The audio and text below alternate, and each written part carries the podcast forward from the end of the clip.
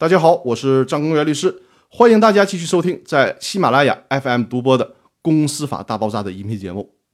今天要和大家聊的话题是被激励股东去世后的股权处理。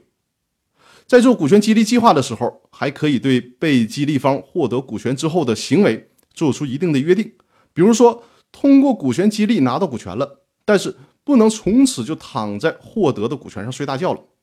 华为公司的股权激励也是考虑到了这个问题，防止被激励的员工小富即安，不再继续为公司做贡献了。所以说，在做股权激励计划的时候，可以约定，如果获得了股权之后，就不好好的在公司工作，甚至不在公司出现了，那么就可以以一个相对低的价格回购被激励方的股权。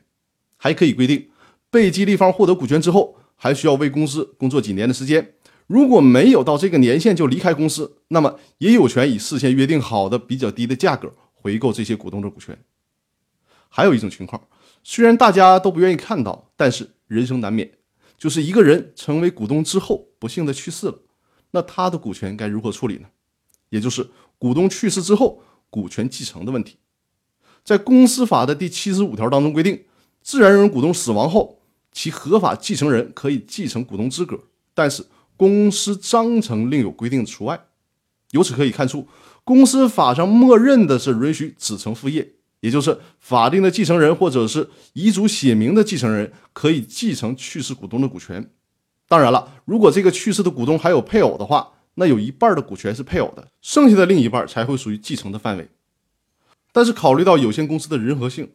通过继承进入公司的太子股东有可能和原有的股东合不来。反而会影响了公司的发展，所以说公司可以提前在公司章程当中约定，股东去世以后不允许继承股权，也就是一个股东如果去世了，其他股东按照比较公允的价格回购这个去世股东的全部股权，也就是把股权变现了。去世股东的继承人不继承股权，而是继承变现的现金，这种约定是公司法所允许的。那好，那我们今天的分享就到这里。更多内容，我们下期继续。